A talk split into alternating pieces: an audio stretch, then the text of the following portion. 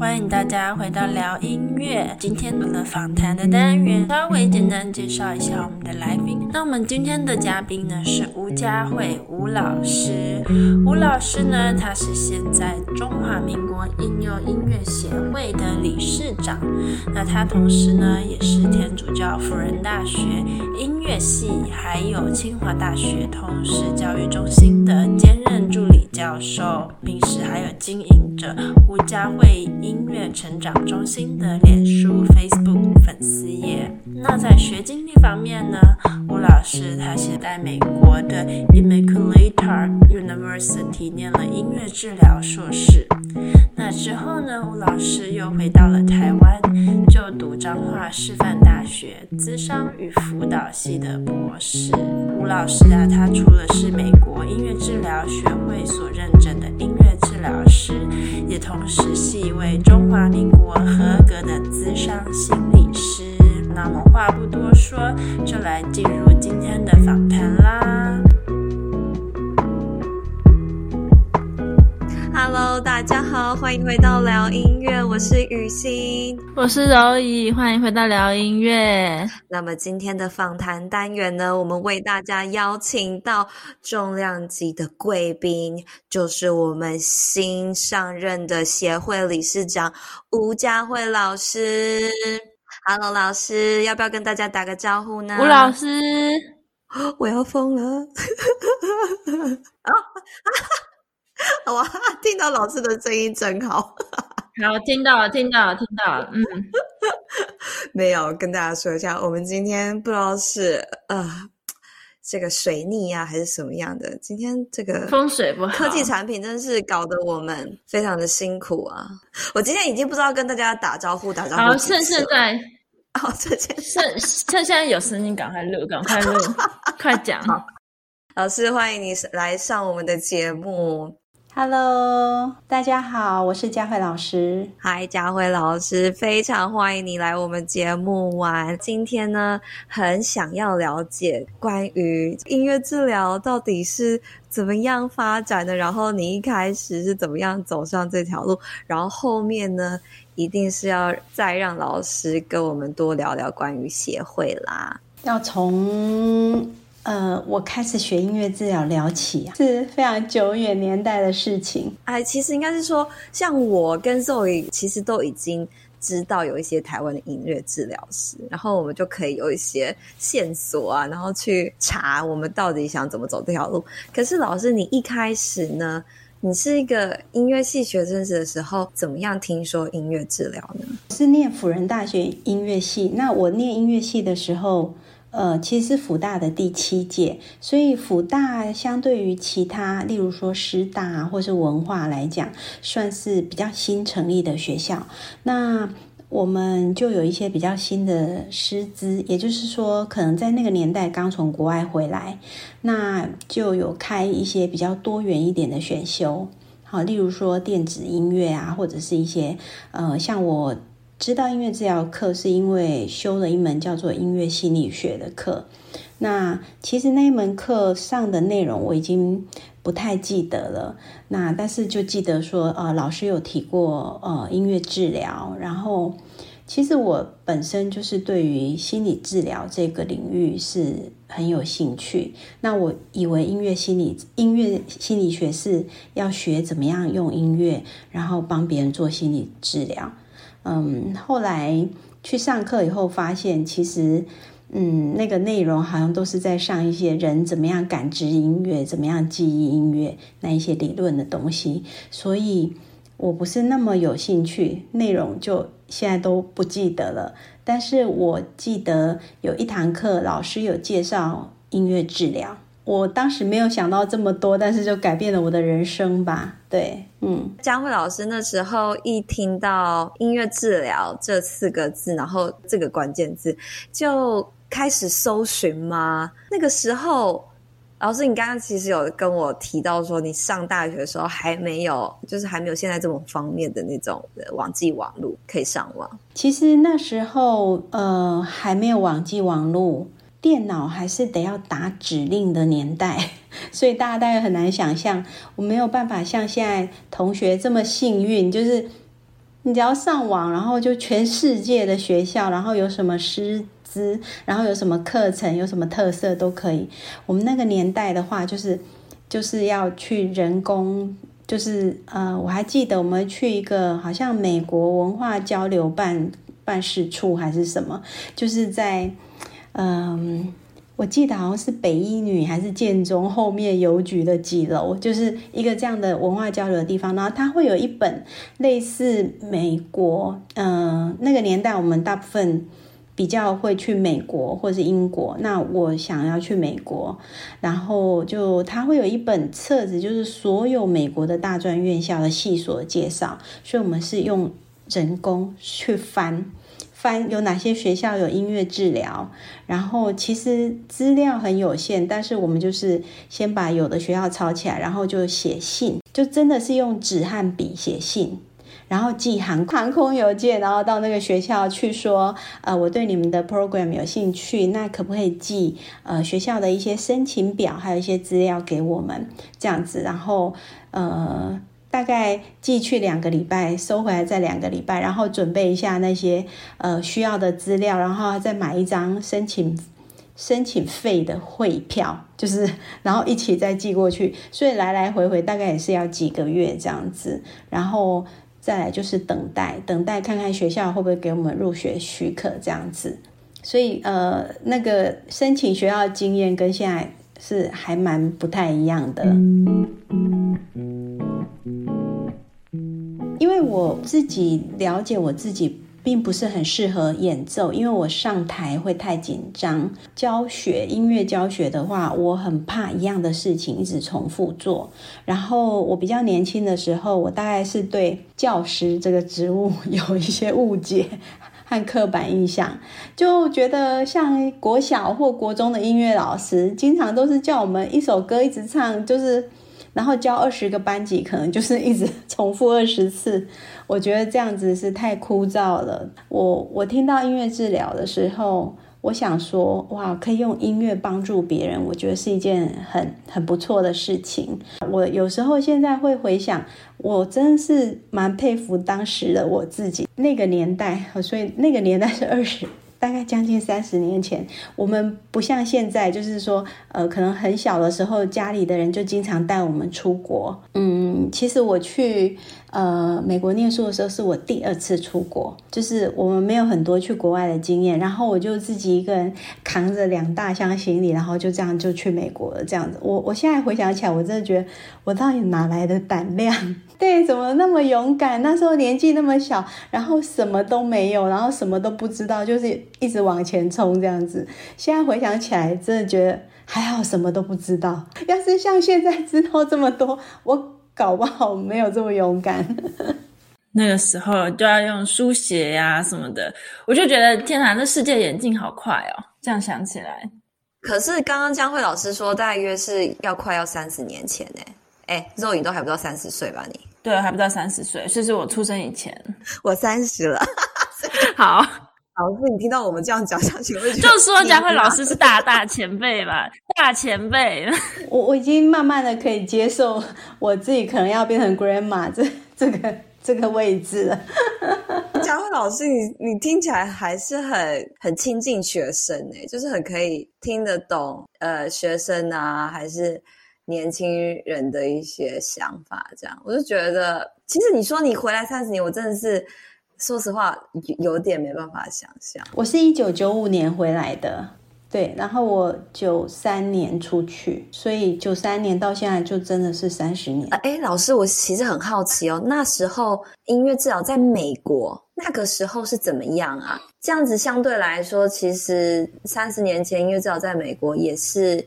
也还是在遇到很多困难的吧？就是这个专业在当地。嗯，坦白讲，那时候美国的音乐治疗，因为我我们是学生，也不是说有完整的一个。呃，了解，但是呃，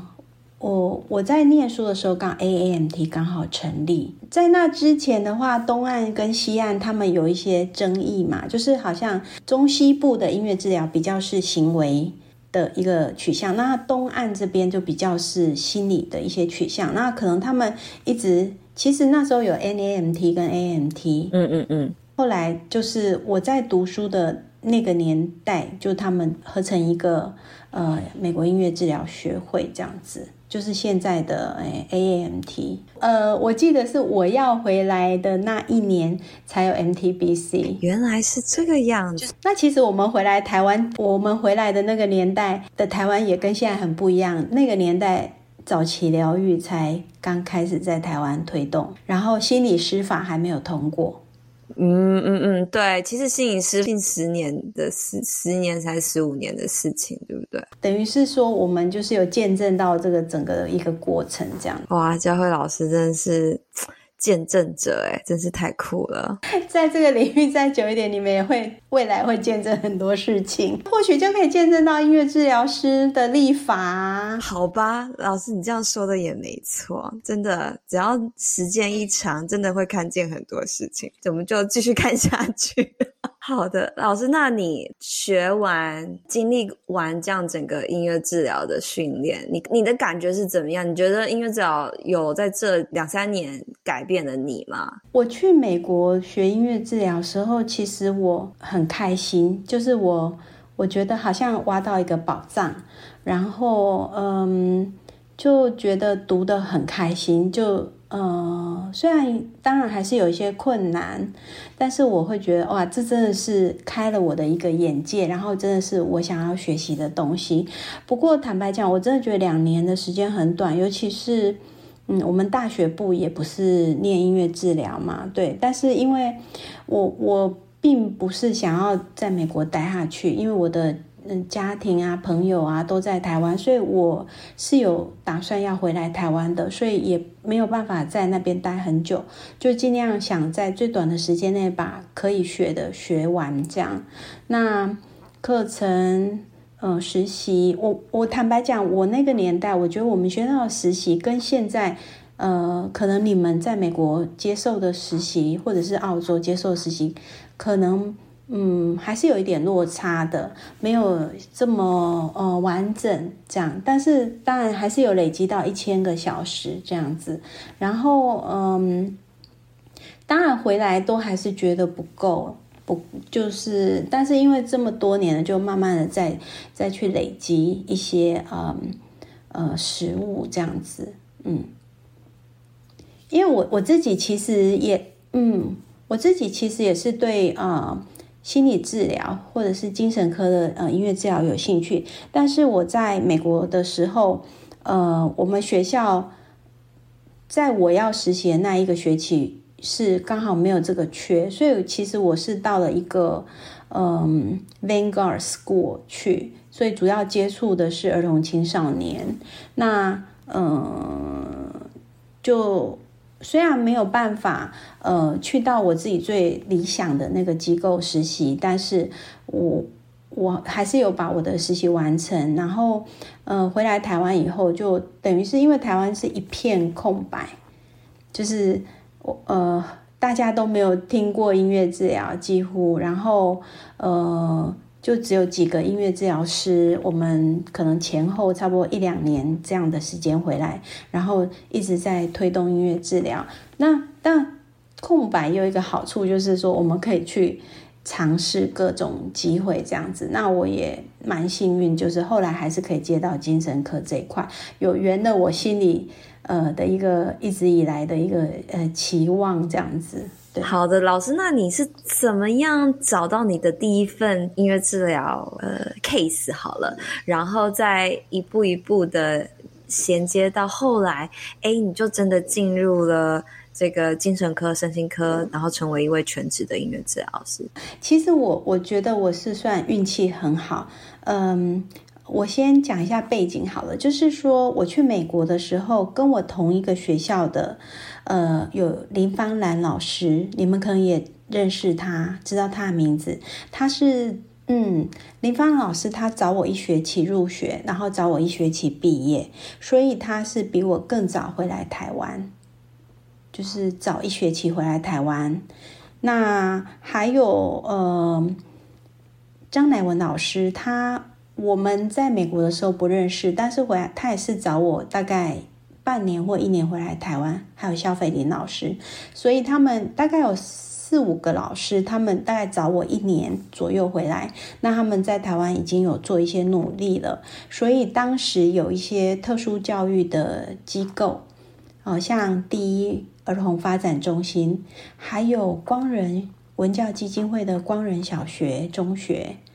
他们呃知道有音乐治疗，然后知道音乐治疗可以帮助特殊儿童，所以他们就有在寻找呃音乐治疗师。但是那时候就是都是兼职的工作之类的这样子。那所以我们都是从 part time 的工作开始。我自己我自己是从 part time 的工作开始，嗯。我的幸运是在呃，我回来第一份工作是在第一儿童发展中心，那个职位本来是张乃文老师，那他因为呃生涯转变，他要回去高雄，然后所以呃那个职缺空出来，然后我就去应征这样子。哎，老师，那个发展中心是在哪哪样的一个单位啊？是在医院还是在学校？呃，它算是社福机构，它它的全名叫做第一社会福呃第一社会福利基金会，还是呃我忘记它的全名了，不好意思。就是它其实是一个蛮大的基金会，然后它下面有好几个儿童发展中心，还有辅具。还有呃，就是都是跟特殊教育有关的一些，那它是属于社会社福机构。那其实社福机构其实都一直很注意音乐治疗这项服务。像老师你们一开始回来，其实都一直都有在接洽这样子。我觉得好像其实蛮接受度蛮高啦，应该是这样子说。对，因为因为社福机构蛮多都是收有特殊需求的啊、呃、儿童啊，或是青少年。那其实呃儿童特殊儿童对于音乐治疗的反应是蛮好的，所以呃机构里面嗯机构里面的其他的专业他们会看到孩子就是在呃。音乐治疗里面的一些呃不一样，那其实社福机构本来就很接受有音乐老师这一件事情，就是孩子孩子在学校可能本来也会有音乐老师，那他们也就比较能接受说，那我们是特殊的孩子，所以我们是引进音乐治疗。一般孩子上音乐课，我们特殊孩子也上音乐课，但我们是音乐治疗。我在想，大概是因为这样子的，所以他们蛮容易可以接纳音乐治疗这样子。原来是这样子，老师那提到，其实你心里一直有一块很想工作的这个族群，就是身心科、精神科的这样子的一个场域。所以在做了特殊儿童，然后青少年这这样子的工作一阵子，你怎么样来到你的下一个阶段呢？嗯、呃，就是。呃呃，其实我的幸运真的就是是这样子，对，呃，我结婚的时，呃，也是别人介绍我的，对对对对对，嗯、因为我先生是在新竹工作，所以我们结婚只的时候，我想要搬到新竹来，呃，应该是我在还没有结婚之前，我就先来新竹，然后呃，在新竹往南一点点有一个有一个。城镇吧，叫做头份镇。那它头份是属于苗栗，那它是一个小镇，但是呢，它有一个很大的精神科，呃，很大的区域医院，就是围攻医院。那当时围攻医院。有一个音乐治疗师叫做张华，也是比我更早。那他是从德国回来，呃，他原本在那里全职。那那时候他不知道是因为什么原因他要离开，那他就直接介绍我，呃，介绍我，嗯呃，其实我们回来的时候，一九九五九六年，我们就成立了这个中华民国应用音乐推广协会。所以，大概当时在台湾的音乐治疗师有一个小小的据点，就是这个协会，所以我们彼此会知道一些动向。所以张华是呃推荐我，所以我就是去面试。然后，围攻医院虽然它是呃，好像感觉是在头份这样一个小镇，但是在那个年代的话，竹苗地区是没有什么精神科的呃大的医院，对，像我们现在新竹马偕国泰，当时是没有这两所医院的，然后像什么啊竹北那边的呃台大分院那些都是没有的，所以。竹苗地区的精神医疗是非常的匮乏的。那围攻医院的话，就是当时的嗯，可能是八零三医院啊，三总医院的呃精神科的呃医师，他们有一个呃，我觉得是一群，然后他们下来这边围攻医院支援，所以围攻医院它有一个呃独立的呃精神医疗的呃院区，然后里面有四百多个住院床。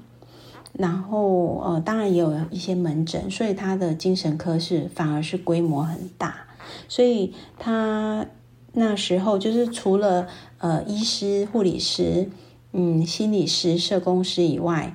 呃，他也有职能治疗师。然后，呃，因为规模大，所以他有呃聘音乐治疗师、艺术治疗师，还有一些嗯。手工艺的老师之类的来协助一些职能活动，这样对。那在那个年代，因为就是嗯嗯，一开始的时候，其实健保制度也还没推行，然后所以说医院呃，因为健保制度推行了以后，就会大家会很在意说，我现在做这个。呃，这个治疗是是是属于哪一个？因为健保要核核报的话，要哪一个项目哪一个项目？但是在那个时候比较没有这个问题，我们就是以一个团队一起来协助个案做到最好的呃治疗和复健，这样。想问问看老师啊，你觉得之前在围攻医院精神科里面音乐治疗，你主要使用的那个就是 method？approach 就是你的手法是什么啊？然后那个时候是呃是怎么样知道可以用这个手法的运用在精神科里面？在医院里面呢、啊，我当时觉得呃台湾的精神科的氛围就是呃就是可能是认知行为这个取向是蛮蛮重这样子的，嗯、因为。要跟医生沟通的话，医生他们大概就是说，你需要有很明确告诉我你可以做什么，你做了什么以后对个案会有什么影响啊？就是他们会想要看到指标，对，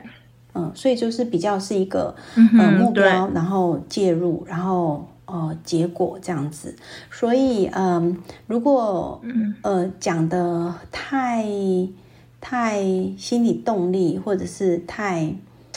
呃，人本之类的话，可能呃，对医生来说就是不够明确，嗯、他们会希望就是可以这样子。那当然，那时候我也还蛮年轻的，嗯，嗯，我坦白讲，也不是说很能够去坚持说我是什么风格或者是什么，我自己也是某程度还在呃摸索我自己的治疗风格，嗯、或者是发展我自己的治疗风格，所以对。嗯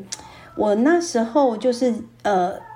大概就是给自己一个很清楚，就是我是透过音乐，然后来协助个案，就是他各种的呃目的这样。那我们是一个医疗团队，所以呃，大概每每一个礼拜会有一天，我们就是会有一个 team meeting，然后医生就会开始呃，应该是说每一个 team member 都会去报告说，哦，这有哪些。个案啊，有的是新进新住院，然后住院的病人他的状况是怎么样？然后呃，请请大家协助观察什么？嗯、然后呃，目前的用药是怎么样？然后希望他的目标是什么？然后就大家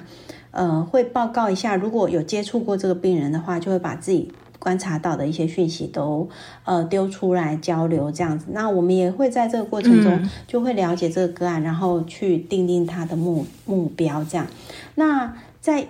当时我们医院，我想现在一定也是这样，都是非常希望你可以服务最大量的病人最好，所以呃基本上大部分的团都是用团体的形式进行。对，那我那时候因为是全职的音乐治疗师，嗯、所以我们的个案非常的多，所以我会有呃急性病房的团体，也会有慢性病房的团体，也会有日间病房的团体。然后呃团体之余有空档的时间，我们才会安排一些个案。那这些个案的话，通常。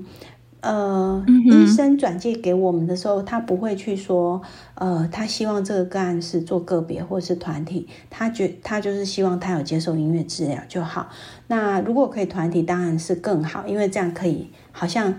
一次的时段可以服务很多个案。那所以我们是自己会决定说，哎，这个个案我觉得他需要一对一的话，我再另外找一个时间帮他安排一对一这样。那后来我们也有。呃，有跟一个，我也有跟一一些医生合作，就是做一些门诊的忧郁症的个案，所以后来有一些一些呃忧郁症或是焦虑恐慌的个案这样子，但基本上比较多可能是住院部，那住院部比较多就是可能是失觉失调的病患，或者是。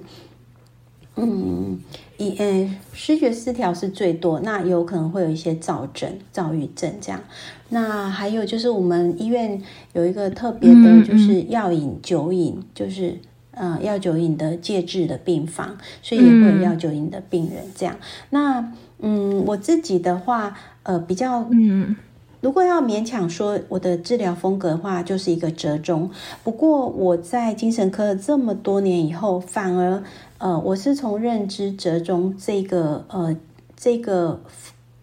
呃实作里面去体验到呃人本的这个取向，呃，所以后来我才会比较确定说我自己的治疗风格是人本这样子，嗯。因为，嗯，呃，为什么会这样哈？就主要就是说，在急性病房里面的话，其实因为病人他的来来去去是很快的。那我就是有开一个急性病房的呃团体，可是那个团体每一个礼拜的成员都不会一样，就是因为有人会不一样，对对对，有人会进来，有人又出去，所以当然会有一些人可能会在这个团体里面六次啊几次，可是。呃，有一些人可能就来来去，所以那个团体的呃组成就是经常每一个礼拜都是不同的人。对，那我其实就一直在思考说，如果我的个案只来一次的话，我我希望他在这个团体里面经验到什么？那有什么是会对他有帮助？有什么是可以帮助他稳定他的病情，或者是让他有感觉，觉得来这里是好？那后来我就知道。呃，我自己后来就觉得说，那就是一个音乐的美好，是每一个病患他只要来一次，他就可以感受到，然后他在这里人际关系的美好。那我没有办法去保证其他的个案会友善，嗯，因为毕竟大家有自己的状况，但是我可以保证我自己可以给他们是接纳。呃，尊重、接纳，然后、嗯、呃，同理的这个状况，所以我我后来才会，反而是在这个认知折中、行为折中的这个实做的过程里面去确认我自己。嗯，我觉得这好重要哦。听起来老师在临床工作累积的同时，也有很多很多很多的思考，然后反思，然后最终其实好像。真的是做中学，然后一路发展到，呃，发展出这样子在在地化，然后适合台湾这样子操作的音乐治疗。我觉得这个历程真的是很很独特，然后也非常难能可贵。那就这其实也很想要请老师分享，就是啊。呃小的工作一定有太多太多的故事，可是老师可不可以，嗯，啊、呃，分享个一两个在过去工作的时候让你印象深刻啊，或者觉得啊、很值得分享的临床故事？其实小故事真的是蛮多的，因为嗯，就是大部分都是见证音乐的力量吧，就是例如说，嗯。像我们有很多慢性病房的病患，那他们可能就是，嗯，因为我我先讲一下我们的慢性病房的病人，他们其实都是发病非常久了。因为头份是一个小地方，假设说我家里有有个案，他呃，例如说我的孩子，然后他好发病了，其实大部分人会先去大医院，可能会去台北啊，或者是什么大医院，然后反复发病，反复发病，然后找了各个。就是各个医院住住住住住住到没有办法，最后才会有一点半放弃的状态，才说啊，不然就住在家附近的医院之类的。当然不是说每一个病患都是这样，但是基本上我我们医院的慢性病房的病人，通常蛮多都是可能曾经住过台大医院啊，可能住过荣总啊，住过什么，甚至于住过。玉里呀，然后又再回来这样子，所以就是真的是很慢性化的病人，可能发病十年啊、八年啊、十几年这样子。所以有很多个案，他们其实在病房里面就是真的很慢性化。例如说，他可能一整天也不会主动跟别人讲什么话，或是你跟他打招呼，他也不是很有反应，或者是你问他问题，他。是非常慢回答，或是他的动作是比较呃迟滞的，好，这样子各种状况就是很慢性化。但是，嗯，他们到音乐治疗室里面的话，就是真的整个参与度啊，各方面都不一样。嗯，我记得我在医院的时候，然后因为是教学医院，所以就会有一些，例如说实习的护生，好，或者是。实习的医师或者是呃心理师，反正就是会有一些学生会来。那呃护生是最多的。那我记得有一次我我在带团体的时候，就外旁边外面就坐坐了一排护生。然后活动结束的时候，就有一个人非常兴奋的跑来跟我说。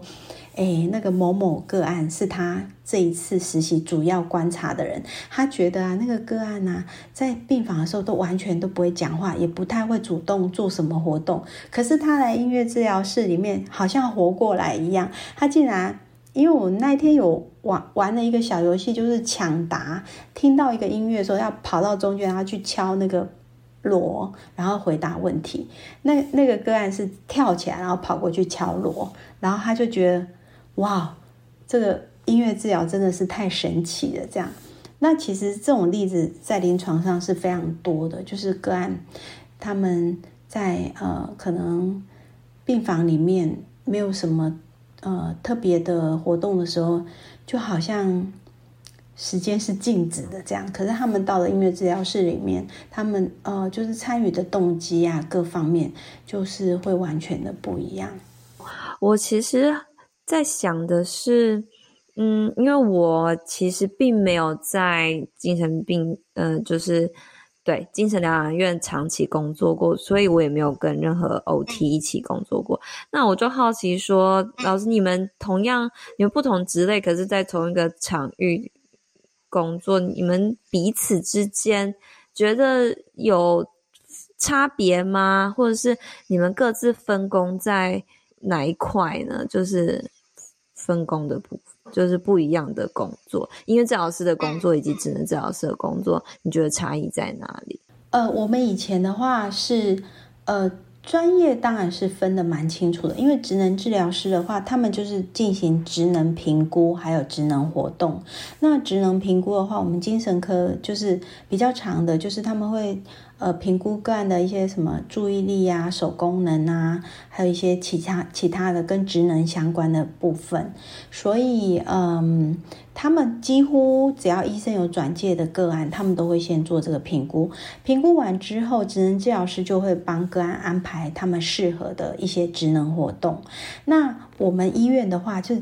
整个呃活动区音乐。艺术职能是是在一起的，或者是心理师或社工师有要带什么团体的话，我们的活动区会是在一起。就是嗯，那呃，如果我们各做各的话，就是职能治疗师他们会有职能活动，他们会带。那我们也是可以个别带音乐或者是艺术治疗的团体。但是我们医院其实就是给我们这些治疗师是很大的空间。我们医院里面的话，就是除了医师和护理人员以外，其他的治疗人员有办公室都在一起，就是有一个很大的办公室，然后呃，心理师、社工师、嗯，治疗师全部坐在一起，所以我们可以很方便的去讨论个案的状况，然后也可以呃。呃，就是交换彼此的意见。那所以我们也会合开团体。例如说，像我的呃，例如说我有一些呃音乐性的团体，也有可能会呃邀请，就是职能治疗师来当我的 co-therapist。嗯，或者是像我的，哎，我。我们职能治疗师，我们当时医院也有聘几个职能治疗助理。那那个助理的话也，也也有曾经跟我一起带音乐团体过。然后或者是心理师，也有可能跟音乐治疗师合作。带一个团体，那如果是我们合作的团体的话，通常是比较是 close 的团体，就是我们会有呃事先规划好要怎么样子的个案，然后有多久的时间这样子。听起来感觉你的团队其实真的很不错，就是各司其职以外，也觉得说彼此不同的专长其实是可以互补的，这样，所以才会呃一起带团体呀、啊。然后或者是一起讨论说，看怎么样可以更帮助，就是个案们或者对，还有团体的个案这样子。对，我觉得我我那时候在微光医院，我们那个 team 是还不错的。像我有时候也会去支援 OT 的卡拉 OK 团体，就是 OT 会有卡拉 OK 团体，然后卡拉 OK 团体是一个。呃，超级 CP 值超高的，如果要这样讲话，因为它可以一个时段一两百个个案全部坐在大活动室里面。你知道我讲的 CP 值不是是是这种算法，不是我们想象那种算法。对，那那就是需要很多人去带动整个气氛。那我那一个团体主要是 OT 在 handle，那我会去做一些支援这样子。我刚刚听起来，我觉得老师他以前跟我现在工作的状况蛮像的，嗯嗯嗯，就是在精神科呃病房日间留院的病房，然后偶尔还会有门诊的个案讲，但是我没有带到一百多人的卡拉 OK 团体啦，没有带到这么多。我也觉得蛮有趣的，就是听听看，就是在在台湾精神科的工作状况是怎么样，因为我也没有在台湾精神科工作过，所以。就不太知道这样。老师过去可能二十年前吧，是吗？可能现在又更不一样了吗？老师，你觉得现在有改变很多？有可能。我工作的那个医院，我离开以后，好像就没有音乐治疗师了。然后，嗯，我也不晓得。我我觉得现在台湾精神科有音乐治疗师的，呃，全职的音乐治疗师的职缺，好像就。呃，现在我就不知道，嗯，据我所知，应该是没有全职了，但是他们可能就是会聘，呃，兼职的音乐治疗师，然后来带一些团体这样。那我是觉得很可惜，因为我觉得，呃，全职的工作的话。不管是就是对治疗师本身，你就是可以呃接触的更多，然后真的去做一个全职工作的投入，我觉得还是跟兼职不一样。那以医院或者是其他专业来说，医院有一个全职的音乐治疗师，其实其他的专业也更能够了解音乐治疗，因为会有更多的交流，更知道说音乐治疗在做什么，然后。有问问题呀、啊，或者是回馈呀、啊、这些，那我我是觉得蛮可惜的。嗯，我之前听听院长说是说，就是音乐治疗这个职缺，其实在德国他也没有被纳入医师法里面的人员，所以他也不是一个必要的存在。但是他为什么会存在呢？这个职缺，因为他们医院就是每年每几年会有一个评鉴音乐治疗，这就是让他们来做一个评鉴评估的项目啊，然后看看这个医院今今年这个整体的发展是怎么样，还是一样，就是音乐治疗在精神科里面存在的呃这个必要，然后跟它存在的功能是什么？嗯。佳慧老师，你还有什么想要补充的吗？关于音乐治疗在精神科啊，还有你看到诶整个这样子这种服务的这种发展。嗯，我觉得呃，没有全职音乐治疗师这件事，或许会跟健保制度有一点关系。如果以住院来说，很难去额外再去收自费项目嘛，所以一定是在健保的给付之内。所以，嗯，因为目前就是没有这个给付，唯一比较接近的是职能治疗里面有活动治疗或是娱乐治疗。但是这是职能治疗师的项目，好多地方像音乐治疗师的职缺都是，比如说某某基金会 sponsor，还是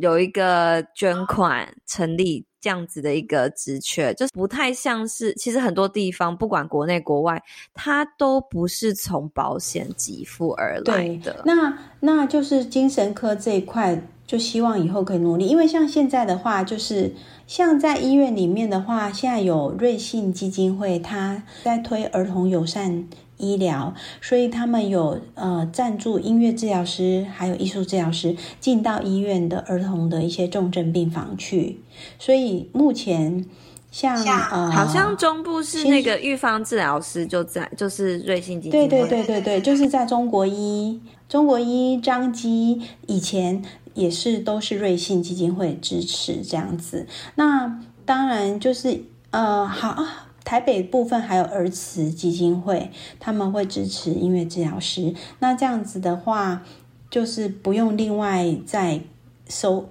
跟个案收费嘛。那医院的话，等于是说他有他不用付出嗯额外的一些费用，但是有。专业的人进来，可能接受度比较大一点。我是听说一开始也是有困难，因为他们不知道这这个音乐治疗师到底是在做什么，是不是专业。那因为进到重症病房的呃个案都是比较呃 critical 的嘛，他们会很谨慎，那他们怕会对个案造成伤害。毕竟这些都是非常非常脆弱，然后严重的个案这样。不过因为也推推了好几年，目前呃。听到的医这些医院，大家也都已经比较能接受了。不知道，就是现在在市面上有很多音乐治疗师投入精神科这一块嘛？我看智商所或者一些身心科有越来越多的音乐治疗师在做，会聘音乐治疗师这块的，或者是会接案，就也许不是在医院，就精神疗养院，可是会在那种诊所，或者说。咨商所这一块，那接自费的，应该是对啊，对啊，我们也只能接自费，从头到尾都是自费，不管是哪一个 population 都自费。对，除非是基金会支持，或者是有一些医院，他们会就是，例如说。呃，主事的人，例如说某某科的主任，他们会去写研究计划，然后用计划的经费来呃支持音乐治疗师这样子，不然的话就得要自费，因为健保里面没有音乐治疗这个项目。对，啊，对对对。那目前的话，卫福啊，对对对，那目前的话，卫福部的态度就是说，音乐治疗师。音乐治疗师不是医师人员，但是呢，因为我们前两年有去陈情，就是去透过副总统去陈情，就是争取。嗯，那时候我们是说表达性艺术治疗嘛，哈，就是音乐、呃、美术、戏剧、舞蹈，就争取这些表达性艺术治疗师的工作权。那那时候我们其实准备了很多资料，然后去澄清说，哎，其实这这些治疗师在国外，啊，甚至有一些国家都是有立法保障的。那我们在国外拿了证照回来台湾就没有工作空间。后来呢？呃，卫福部那边才有呃同意，他们有一个公文，就是给我们协会这边，然后说，嗯，那么音乐治疗师在跟其他的医事人员合作之下，可以在医院里面进行音乐治疗。那如果不是医疗院所的话，就不归卫福部管。也就是说，只要呃医疗院所里面有医事人员，他们愿意跟音乐治疗师合作。那音乐治疗师就可以在里面，所以像雨欣你这样子的话，是因为有医生的呃研究嘛，所以就是你变成有跟那个医生合作，所以是可以合法在医院里面做音乐治疗这样子。可是我觉得这样其实已经算是友善许多了。在怎么样的状况下，其实呃是可以免除我们一开始担心然后，比如说病人受到伤害，然后也可以有一个场域进行音乐治疗这样子的服务跟介入。对对，那如果是撇开医疗机构的话，例如说像社福啊或是什么，其实像内政部。有很多县市的那个儿童局，他们都是有呃在网站上就是有公告小朋友的早期疗愈补助，其实都有包含音乐治疗这个项目。所以，对，所以在在医疗机构以外，因为卫福部只管辖医疗这个行为和医疗，对对，所以如果是学校啊、社福机构这些就不归卫福部管理。那那像。呃，机构的话就是内政部吧。那内政部他有同意，呃，他们的早疗补助会有音乐治疗这个项目，所以其实做音乐治疗是没有问题的。但是大话又反过来，他只有说音乐治疗，所以或许也有一些音乐老师，他也说他做音乐治疗。那这目前是各县市的广对于这个规范的限制都不同的，有的县市像目前我知道应该是。嗯，台中应该是规范的最严格的，就是可能你要是音乐治疗相关系所毕业或是什么，可是，在人力很很匮乏的。呃，县市的话，它可能会规定说，你只要是早期疗愈的呃专业人员，然后有受过多少小时的音乐治疗训练，你或许就可以申请这个项目。所以每一个县市的状况不太一样。然后不过这个东西会一直更新呐、就是如果我们的教育训练越来越多的话，这个这个门槛就会慢慢往上提。真的是一步一步，一年一年都有更更完善。真的，真的，就我觉得大家努力不会白费。真的听起来是一个进步的感觉，感觉很棒。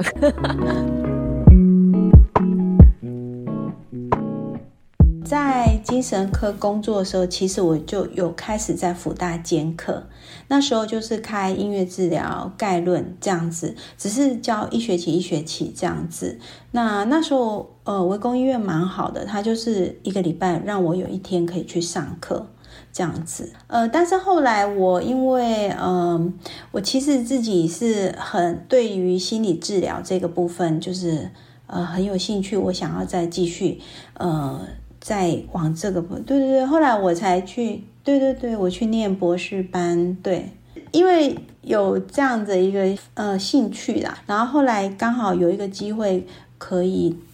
转教职，那对我来讲，就是一边教书跟一边读书是，当时我觉得这样是最好，因为就是变成在学界工作。对对对，后来我就到呃，那时候不是在辅大，我是在我们苗栗这边的裕达科技大学。那他那时候幼儿保育系刚成立，然后需要一些可以教音乐、可以教儿童发展、可以教相关的课程的老师。那我我觉得呃，我也是。呃，就刚好，呃，有一个老师，他有打听，就是说有没有这样的人，那就有人跟他推荐我，那他有邀请我先去为学生做一次的演讲，那那之后演讲完以后有谈了一下，后来就是，呃，其实也是算蛮幸运的，因为现在在台湾的话，要进入大学校园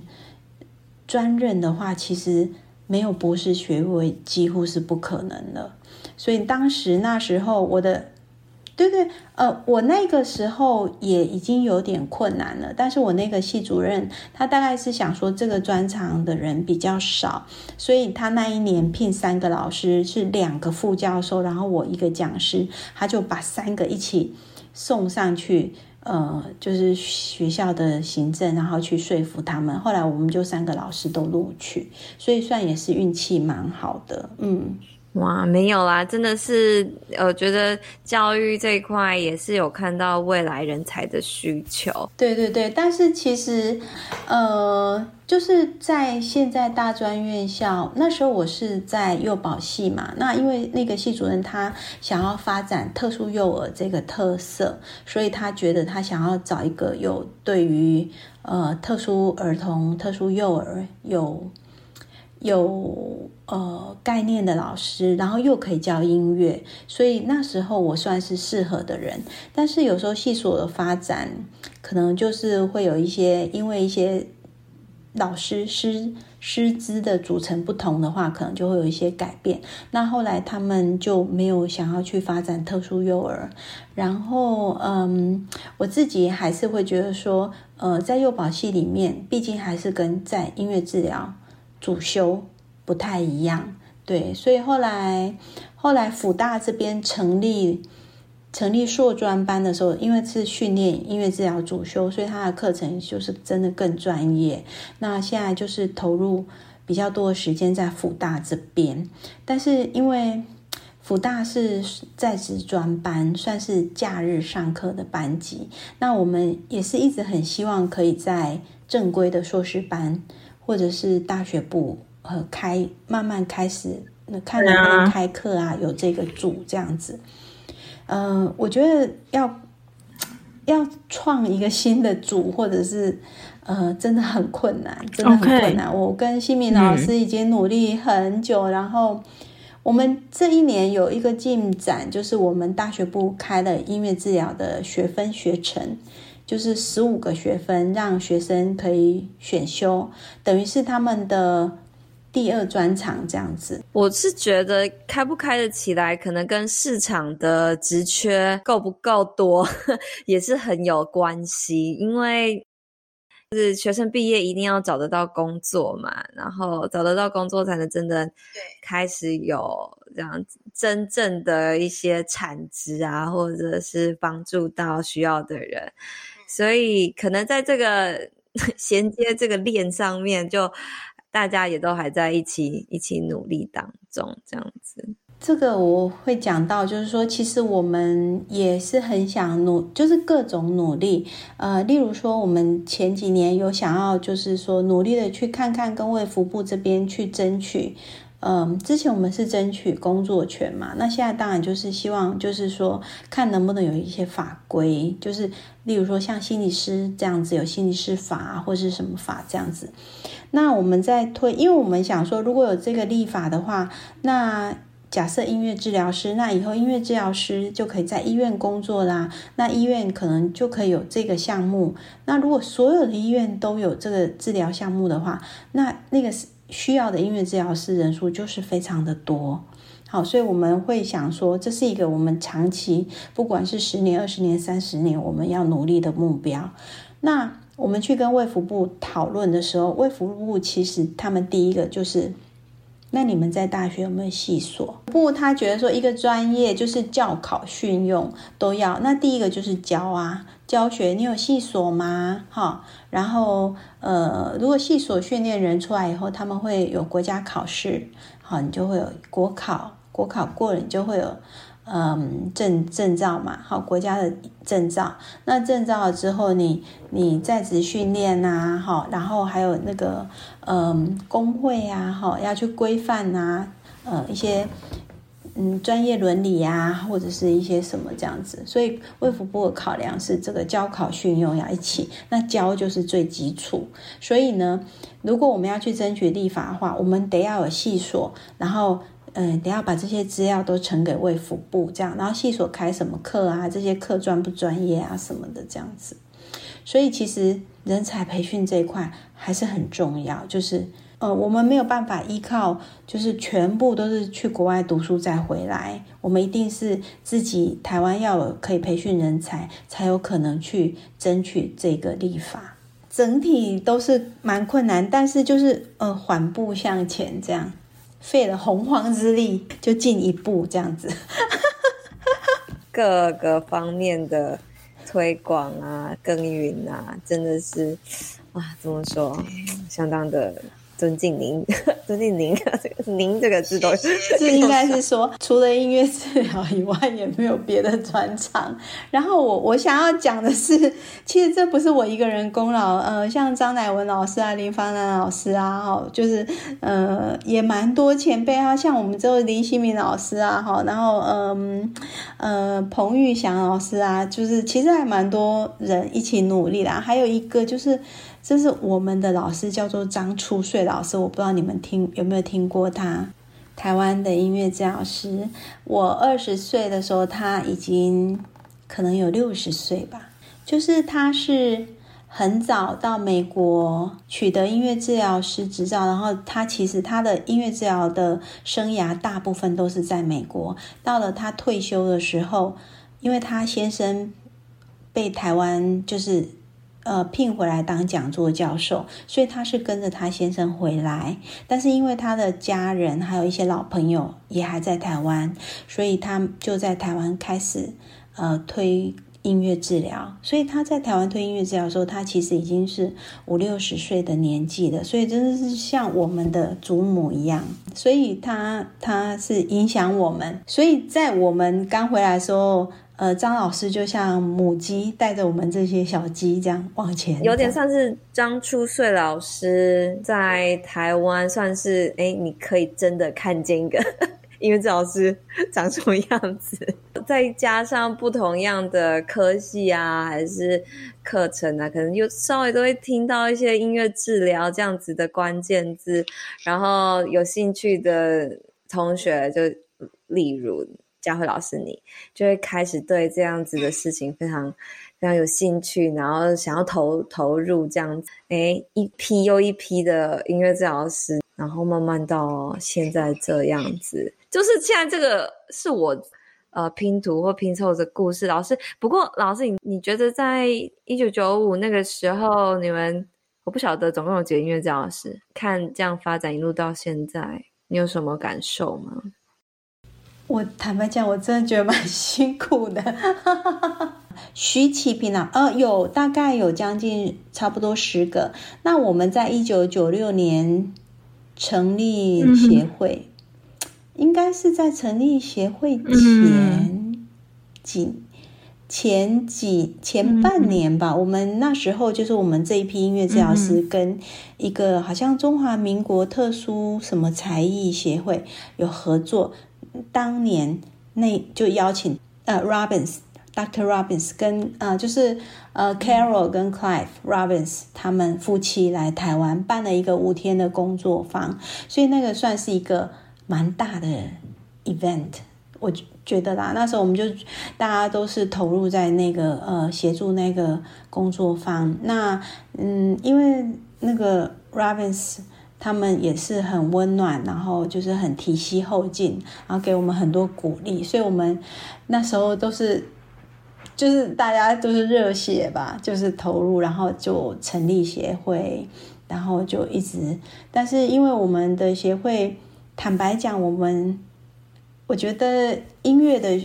训练其实对于。行政方面，我们真的就比较没有这部分的训练，所以真的就是做中学，对，所以我觉得很辛苦，而且人少，然后资源少，所以真的就是 就是好丢感感共进，很多工作都是这样。应该说做临床就是一件非常累人的事情，然后如果又要来分心力去思考这个。啊，教育怎么规划啊？然后，诶，开开拓市场啊，这些真的是，哇，我我无法想象的困难。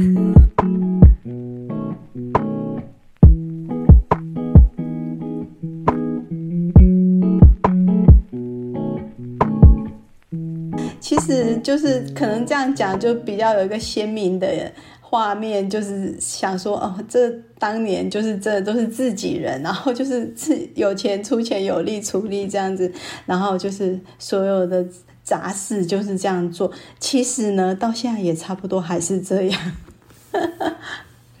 只是我们现在可以有有一个秘书或者什么，就稍微好一点这样。嗯，可是老师，你这样回头看，或者说看现在的这种成长，也是。感到算是欣慰吧，就是哇，台湾现在算一算应该有上百个音乐治疗师了吧？就嗯、呃，可能有，就是有有一些可能没有不在我们协会里面，但是确实是有。还有就是，我觉得现在正在念音乐治疗的人也很多，这个比例也是很高诶，从过去十几个到现在已经上百个了。对，呃，还有就是，例如说，有时候我们会去办一些讲座的话，我觉得，嗯，一般大众对音乐治疗普遍的理解也都，呃，认识都比较多。嗯，真的，真的，真的，我觉得大家对于音乐治疗的这个想象都。越来越包，应该越来越开放，就是可以想象到说啊，对，其实是为了身心健康而做的一些，就是啊、应该说音乐你怎么就是这样子的一群人是想要应运用音乐来辅助，或者说来呃帮哦，讲话越来越奇怪，呃，就是我们这样的一群人是透过音乐。然后要来协助，就是身心灵上面的这些健康的目标啊，就不再是什么，诶，觉得我们是播那种，就是那什么什么几赫兹的音乐啊，还是什么那种很玄的那种。对，我觉得大很少很少很少人是这样子，大部分人都还是哦，对，这是一个专业，可是我想更知道说到底是怎么样操作这样子。对，那大部分都是从这样子的。基础在上面，对，我觉得还不错。是，呃，我们可能大家要呃专业之间就是多一点沟通，多一点的交流活动，就是彼此可以聚在一起。当然，协会是一个很好的场域，但是当然也不限于。协会，因为我知道，呃，大家私底下也有很多的一些，例如说读书会啊，或者是说，呃，网络这样，我觉得这些都是很好的，因为我觉得音乐治疗要真的到一个立法这样子，还有很长的路要走，一定要大家彼此支持和扶持，才有可能真的走到那个位置，嗯。因为到时候真的要立法的话，我们要有很多对内对外，然后去跟别人，甚至于要去辩论或者是什么，那这些都是坦白讲，我自己想到也会害怕。可是我觉得，如果说我们大家很团结，然后我们有什么困难，我们就可以很快去想到一些阴影，或者是我们可以就是分头的去寻求协助的话，我我自己还是觉得说，或许困难，或许要很久的时间，但是。应该还是可以有一天可以做得到。那我觉得就是希望大家能够多关心这个专业，这样子。除了自己的工作以外，也可以呃，大家齐心协力的地方，就是可以不吝啬的投入你的热情，这样子。老师经历过很多啊，看过很多，所以讲出这番话应该是特别的肺腑。这样，那你准备好最后一个问题了吗？就是。最近在听什么音乐呢？老师，你是听什么样音乐的一个人呢？哦，我什么音乐都会听。对对对对对，我最近很努力听流行歌，有时候就是因为个案的需要，需要去听一些歌，这样子就真的有在听很多练习很多，就是在听告五人的一些歌曲。呃，我觉得告告五人的音乐真的是蛮不错的，就是他的音乐。虽然是呃流行音乐，但是它有它它的编曲啊，各方面都是蛮有特色的。这样，就是有一次我在唱那个呃好不容易的时候，然后我误误以为我现在在唱和声，他就在另外一个空间，然后他也在唱这样，然后我就觉得他好像是在唱和声这样，然后后来第二天我就问他说：“哎哎，我们一起来唱这首歌，然后你唱第二部。”然后我先生就说：“我不会唱第二部啊。”我说：“怎么可能？你前几天不是帮我和声嘛？”这样，然后我们两个就在那里争执这样。然后后来我女儿就说：“其实她那天唱的是《披星戴月的想你》，她唱我会披星戴月的想你。”然后我就唱，呃，就是唱好不容易这样子的那个哒哒哒哒哒哒哒哒，然后我们两个就同步，然后竟然都我觉得很合这样子，然后因为这一件事情，我们就开始一直试着把告五人的很多歌，通通就是用这样子的方式合唱。所以最近我们家是一直在唱告五人的歌。是啊，你们也可以试试看。因为我的孩子比较大了，我的孩子比较大，然后呃，虽然我的小孩呃一个大三，一个高三，我我们不是音乐家，但是我们可以说是音乐家庭，所以他们。他们会唱歌，他们会弹吉他，他们会呃，就是一些音乐，他们很 enjoy 音乐这样，所以我们在家里经常就会会玩。对，会玩，最近玩告五人玩的很开心，是一个享受音乐的家庭，真的很棒耶！真的听到很多这个野史，是这样说吗？就是真就是没有没有听说过关于音乐治疗过去的一些小故事，发展的小故事，这样觉得很酷。好的，老师，那今天真的非常谢谢你的分享，